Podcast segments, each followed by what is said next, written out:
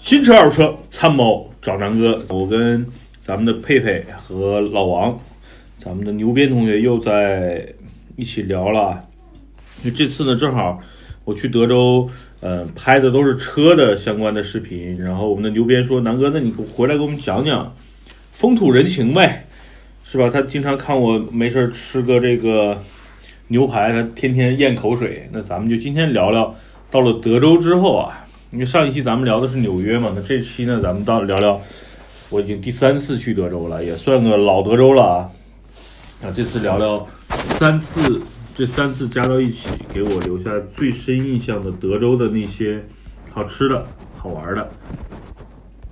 那说到吃呢，其实美国，嗯，可能一一千个或者一万个去美国人呢，可能回来有不同的看法，因为。呃，有的人可能喜欢啊，吃惯了中餐，他出了中国，可能到哪儿都不习惯。那也有人呢，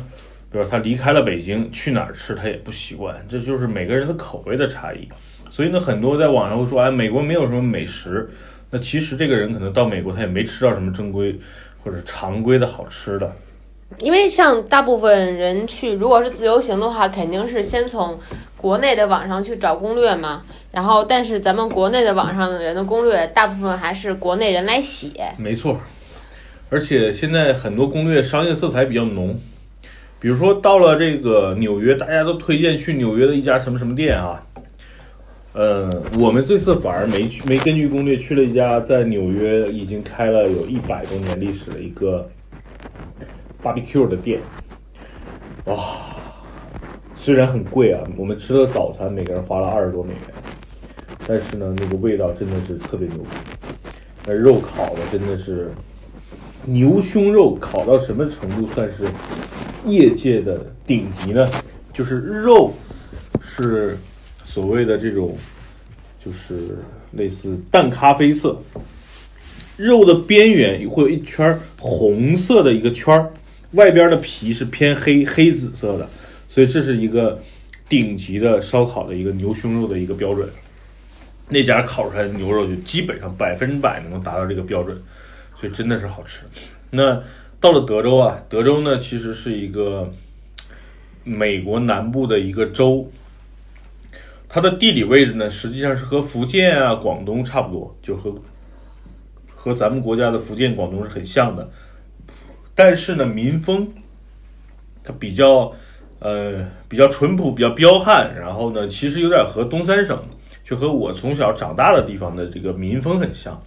所以德州呢，既有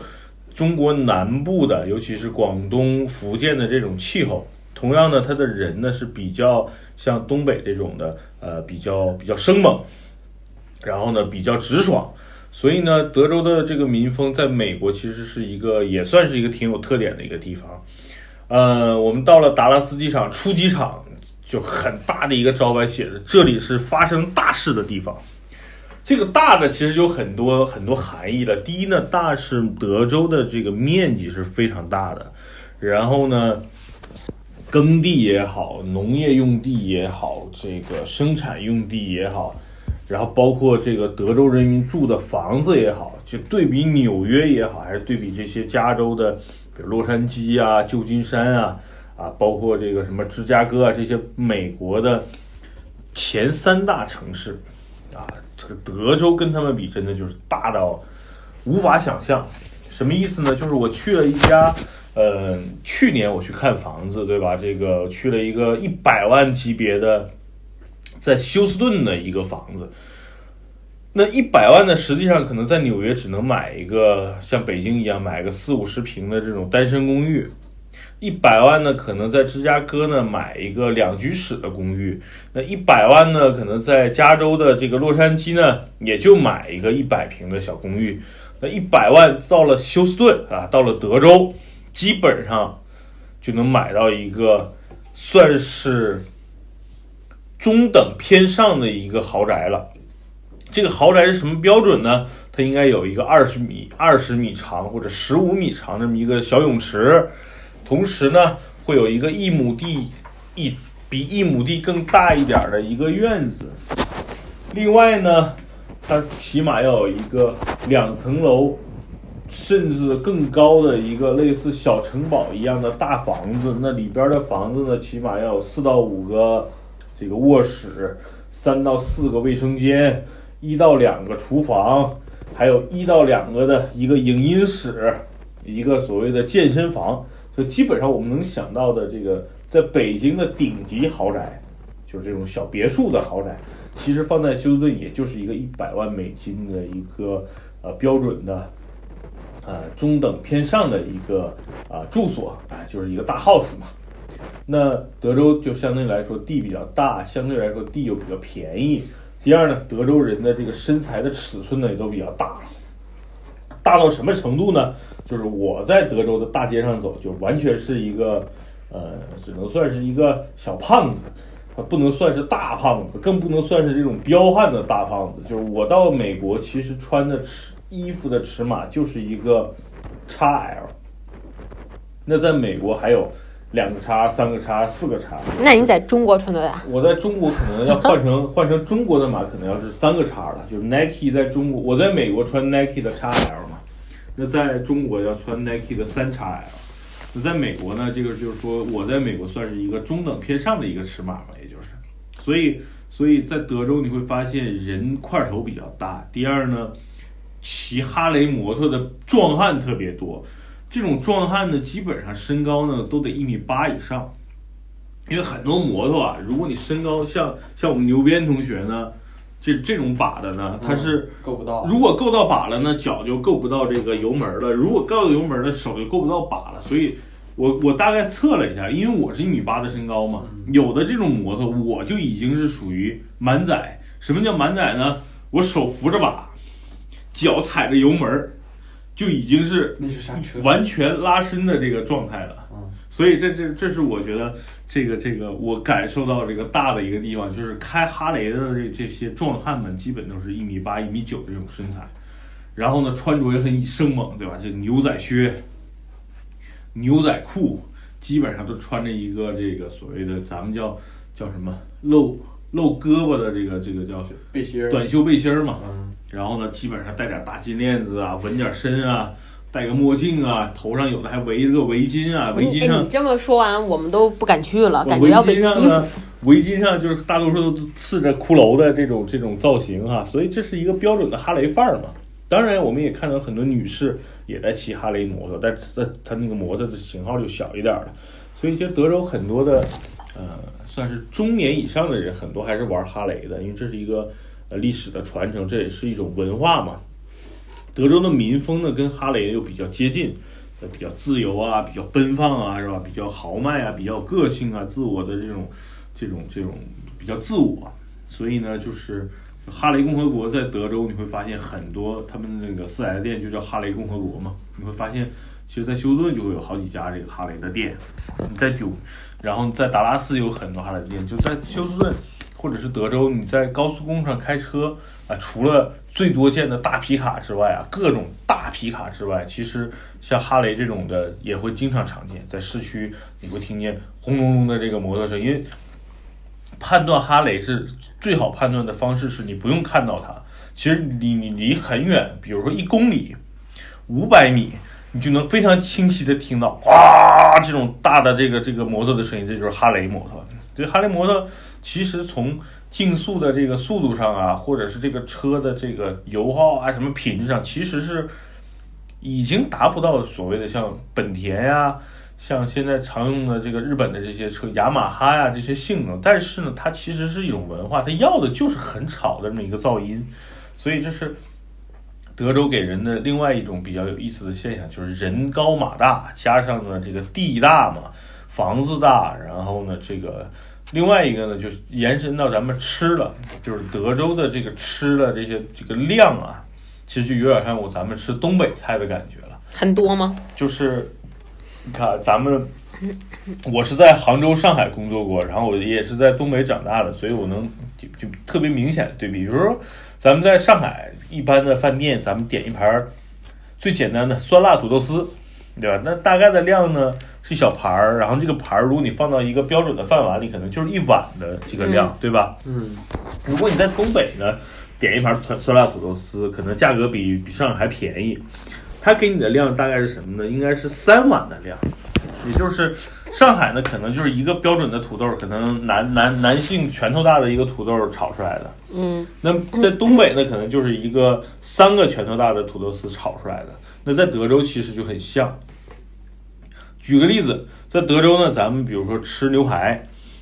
一般尺寸的牛排呢，比如说就是咱们在电影里看到的法式牛排，或者是这种澳洲牛排，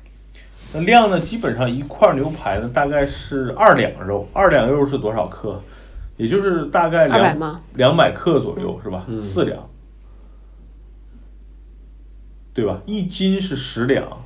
一两是五十克，嗯啊、一块牛排大概是二百克左右，四两，对吧？嗯，那基本上其实一个，比如说像咱们的配备东西，作为一个女孩子，基本上她也就够了。那在德州呢，我跟 Tony 我们吃了两，已经三次了哈，就基本上一块牛排的分量呢是在七百到八百克。然后呢，他们家这个就是德州味道是休斯顿最有名的牛排店，Taste of Texas。呃，他们家的牛排呢，他们家顶级的那个叫叫战斧牛排，那整个那块牛排的重量是一公斤。那这次我们去吃呢，就是我可以吃两天。所以那个牛排往上一放，你就会觉得特别震撼啊！巨大的牛排，巨特别厚，大概有几厘米？呃，这个厚度我算算啊，两个手指多一点儿，我估计要有将近三四厘米八五六七厘米吧，差不多是这么一个厚度。长度呢，差不多是咱们的就战斧牛排的长度，应该是跟咱们原来用的三十厘米的那根标准的尺是一样的。那战斧是纯肉眼是吗？就是中间一块剔骨，然后呢，啊这个大概三十厘米长，一尺嘛是吧？然后呢，六七厘米厚，大家能想象这个牛排的一个大小。我上来的时候用铁板装的，热气腾腾的往上一放，那要多少钱？呃，大概五十多美金吧。那也不不便宜啊。放到中国，你随便去这个蓝叫什么蓝港那边的牛排店也有这个东西，好像是一千八百八。那战斧太贵了。我操，那这么贵啊？对啊，所以你在美国五十刀就是差不多三百多块钱嘛。那这个价格其实，如果咱们仨吃啊，嗯，如果老王以以这个牛鞭的食量，有可能自己能干掉一块儿，或者说我比如说我中午没吃饭，晚上去吃的话，可能很饿的情况下，我也能吃掉一块儿。如果说我们仨之前又吃了一些，比如说沙拉呀，呃，一些配菜啊、面包啊，可能我们仨吃一块牛排就够了，一公斤嘛，你想想。那这次呢特别有意思，是我呢坐在这个咱们的呃老杨和和朱总中间，他们俩呢饭量相对来说比较小，但是他们俩点的就都是这个牛排。我点的呢是一个八百克的，差不多就是纯肉眼嘛，应该叫。结果呢，刚一上，杨总咔一刀，我目测给了我差不多有个二两吧。朱总咔一刀，一下来给了我二两。我一算，我盘子里的重量呢，就纯肉应该就一公斤了。他们是连骨头一公斤嘛，所以呢，我就吃吧。我跟 Tony 呢，因为这个他们家就是德州味道这家的这个沙拉也很好吃，我加了很多新鲜的蔬菜，加了很多没吃过的那种叫粟米啊，还叫什么米的那种那种那种东西调料放里边，然后呢又放了一些奶酪，然后就开始吃。因为上牛排呢，他们家牛排都是现做的嘛，就上牛排之前，你可能有大概十五分二十分钟的时间，你可以去吃沙拉。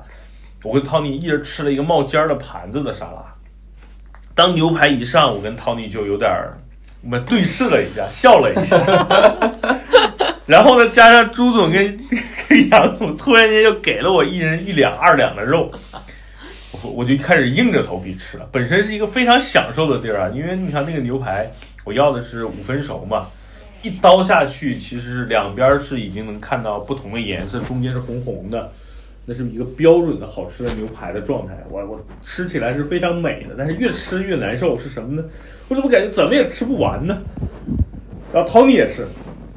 ，Tony 呢吃一口，然后呢本来他点了一些喝的哈，我发现 Tony 说我不能喝，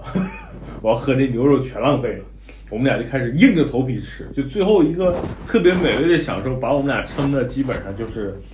就有点像刚吃完自助餐出来的这种感觉，所以整体整个这个这个就餐呢，我我觉得是非常享受的，因为它视觉上真的让你感觉出来啊，德州很大，牛排很大，然后另外一个呢，就是整个的这个这个味道，当然没得说，顶级牛排的这个味道。呃，这也是德州最有名的一道美食。那除了牛排呢，其实在，在德州呢还有很多地道的美国的美食，比如说德州自己有一些特色的一些呃 barbecue。那嗯 barbecue 呢，其实是美国应该是和牛排，因为牛排毕竟是属于呃欧洲传过来的。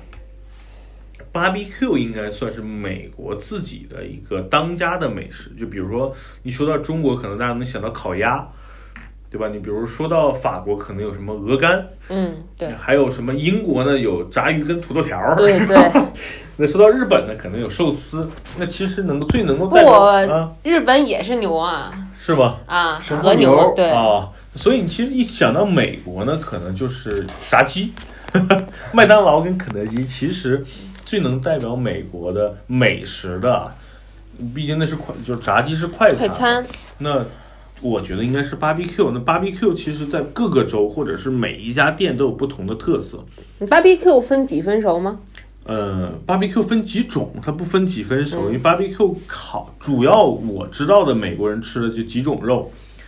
最普遍的是牛胸肉，因为牛胸肉呢，它烤它其实不是烤，它是半烤半焖出来的，有点像咱们做的酱牛肉，它吃到嘴里是已经软烂的这个味道了。咱们以前吃过这个麦当劳有一个手撕猪肉堡，其实那个猪肉就是用美式的 barbecue 的方法和牛胸的这种烤的方法做出来的，只不过它换成了猪肉。味道差很多哈。嗯，牛肉其实烂了之后不像猪肉那么柴。嗯，你要想，因为猪肉其实如果是带很多肥肉的情况下，其实是很好吃的。如果是纯猪肉，其实是特别柴的。那牛肉呢？因为牛胸的肉会比较嫩，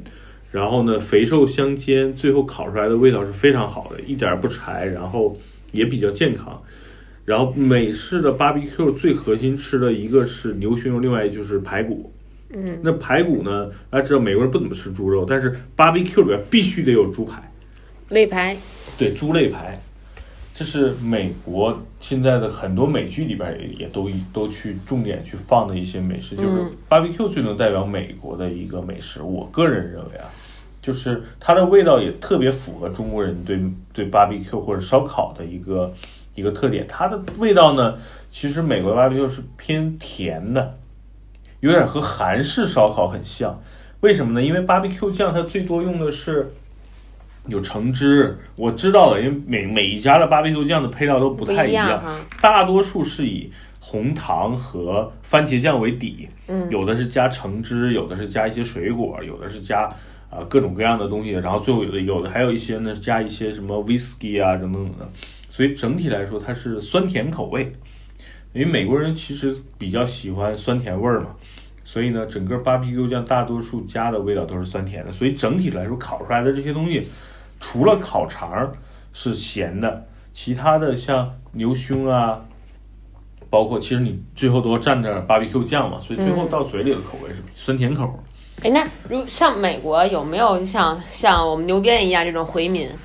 那回民去吃的话，他们架子应该是一个架子吧？那这就是这我就。这个我就没法去分辨了，因为我个人看到它的整个烤炉上既烤猪排也烤牛肉，那是牛鞭，你你你会吃吗？他肯定会吃的。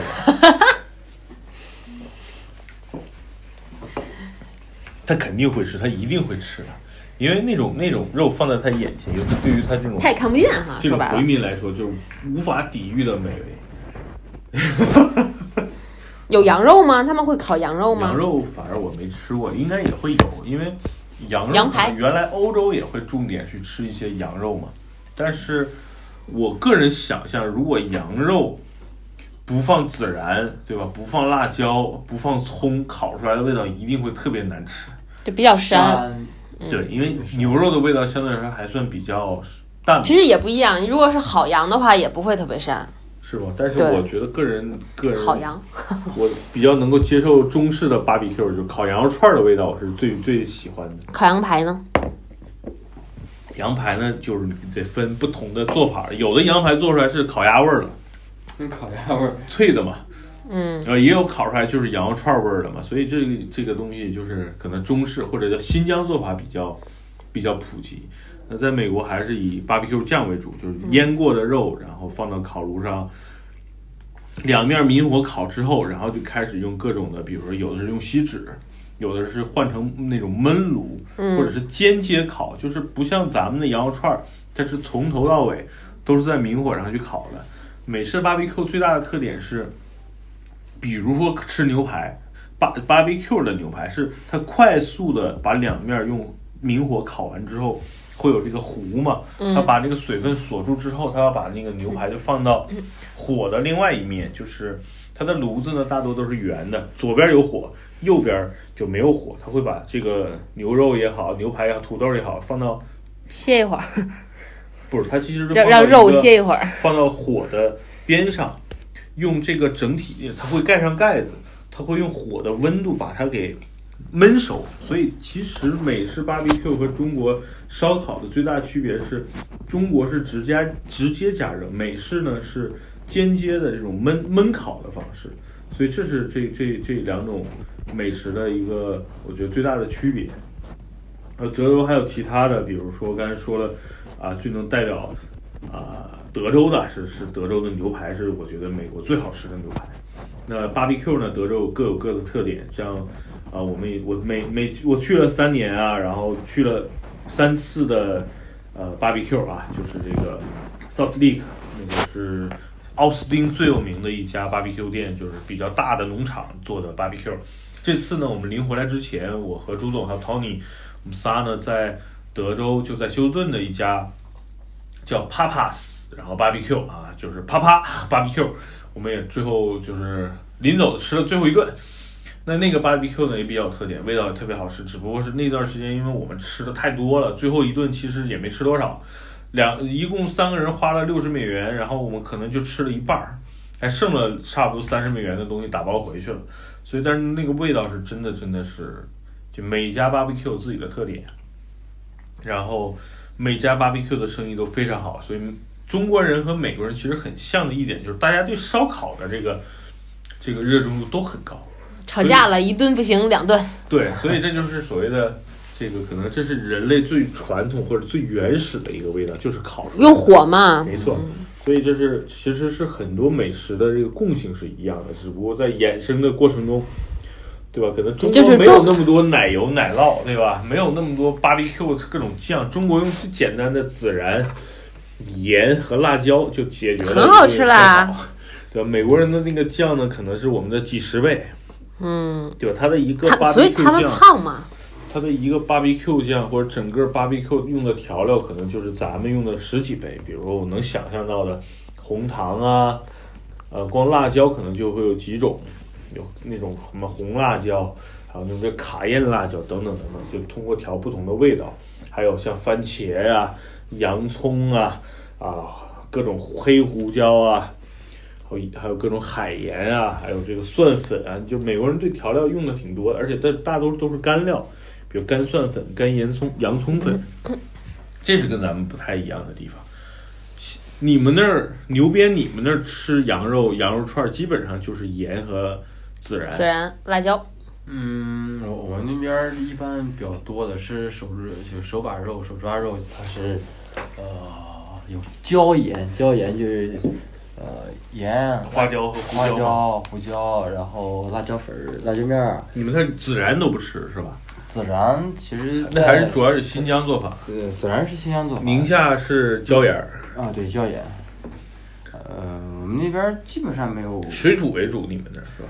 对水煮，就手抓肉羊汤多。呃羊汤会比较多。怪不得他喝痛风了呢。哎呀，对，我跟大家播报一下，我们的牛鞭同学年前回家胡吃海喝，各种各种羊汤、羊杂、羊肠子、羊肺、羊肾吃多了，回来也发了一下急性痛风，但是他还好，因为他年轻嘛，然后身体素质又好，他属于这种短时期内这叫自己作的，是吧？所以大家这这咱们在聊美食的同时，大家可能也会很饿，但是一定要控制自己的对于肝脏啊、各种内脏啊，然后各种啤酒啊，一定要注意自己的尿酸，千万不要像像南哥和咱们的牛鞭同学一样，没事儿翻个通风，这个是很痛苦的。好吧，那咱们接着聊啊。说到这个，咱们今天围绕大来说的嘛。那说到大呢，除了这些常规的美式的美食之外呢，其实美国还有一些特色的，就是咱们的快餐了啊。那这次呢，我们吃了几家所谓的叫什么垃圾食品啊，在美国咱们叫快餐啊。呃，吃的最有一家特点的炸鸡呢，应该叫呃 Popeyes。那这家呢，其实就是路易斯安那，就新奥尔良风味的炸鸡，跟咱们吃的新奥尔良什么什么那个完全不是一个味儿啊，就是肯德基的那个新奥尔良，那是纯扯淡的啊。因为路易斯安那呢，它是原来是法国殖民地，啊，这地儿的炸鸡呢挺有特点的，它的味道呢，嗯，比肯德基的这个炸鸡块啊味道更重一点，然后外壳炸的更脆。那这次呢，我我跟 Tony 其实没少吃，因为大家知道我最后那几天呢是我独自行动，然后每天去拍车，然后时间很赶。到了中午呢，其实我也没有太长时间去吃饭，因为我觉得时间可贵嘛，我就利用更多的时间去拍摄。然后呢，到了饭点儿，我基本找一家炸鸡店，我就吃一顿，很便宜，几块钱。吃炸鸡是吗？就是炸鸡块儿、炸鸡翅，呃，基本就是以炸鸡为主。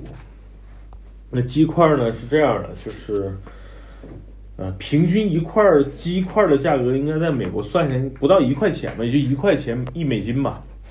它那个大小呢，如果是就是鸡胸那一块啊，基本上就半只鸡的一块。我基本上有一次吃一块鸡胸，就一块就基本上吃饱了。那美国的鸡也比我们大吗？差不多吧，因为都是麦当劳、肯德基标定制定原来那种叫叫什么鸡，白羽鸡，白羽鸡、速成鸡，就速成鸡嘛，大多数都是那种，所以就只有这种鸡成本比较低，所以它卖的也很便宜。但这种鸡的好处在于，它这个鸡肉不腥，就它已经完全是工业制品了嘛，变成，就它的肉呢，就是吃起来你在哪儿吃都是一个味儿，你不像咱们有的时候你吃柴鸡吃不动。嗯咬不动。有的时候你吃什么老母鸡又觉得特别腥、特别特别油、特别大，嗯，所以美国它制定一个标准，的炸鸡反正味道到哪儿吃都是一样的。在美国各种酱比较多，尤其像嗯 Tony 这种就是吃酱达人，基本上他一盒薯条能能能干出去四五就小盒的酱嘛，我也能，吃好多盒。我也能。那这次我就吃各种炸鸡的酱，反正每吃炸鸡味道是一样的，就每吃一口别的酱，你味道是不一样。所以这点是美国跟中国不一样，中国是烹饪的时候把味道就给你固定好，嗯，美国是给你设定一个标准的东西，然后你自己去调嘛。随意性比较大对。，所以你想吃酸甜酱有，你想吃胡椒酱有，你想吃什么番茄酱有，你想吃什么芥末酱有，你想吃蜂蜜芥末酱也有，反正各种各样的酱。完，这次我也吃了个遍。那哪一个是比较符合中国人口味的呢？你觉得？我跟 Tony 最喜欢的那个蜂蜜芥末酱，就是它有一点点淡淡的芥末味儿，但是呢它是甜的，所以那个酱配炸鸡配薯条完美。所以下次牛鞭同学去的话，真的要我要带你去体验一下。哎，之前之前说美国麦当劳不是出了四川辣酱吗？不是不是麦当劳，是肯德基。啊啊，肯德基呢，去年推了一个新的口味，叫 Nashville，就纳什维尔的一个口味。那个属于是什么州啊？Nashville 应该是杰克丹尼的那个那个地方，类似啊，我记不太清了。它那个酱是什么味儿呢？我我总结来说，就是咱们跟咱们吃肯德基的那个鸡块是一样的，炸完之后，它在上面刷了一层，混合了咱们这边的豆瓣酱。加上辣椒油的这么一种东西，就是你刷上之后，你吃你会吃到比较咸的，就美国应该叫 buffalo 味道的这种比较咸、比较辣的这种像豆瓣酱的味道。第二个呢，因为它比较油，又能吃到比较香的辣椒油的味儿，所以那个味道呢，我跟 Tony 判断它是为了抢占中国市场而推出的一个东西。就作为美国人，Tony 完全接受不了这个味道。他判断 他的一他的美国同学们来说也无法去接受这么油的一种东西。美国人吃东西虽然是油炸的，但是他是看不见明油的。嗯，但是这个东西就是炸鸡之上又糊了一层辣椒油，真的挺让我也挺难接受的。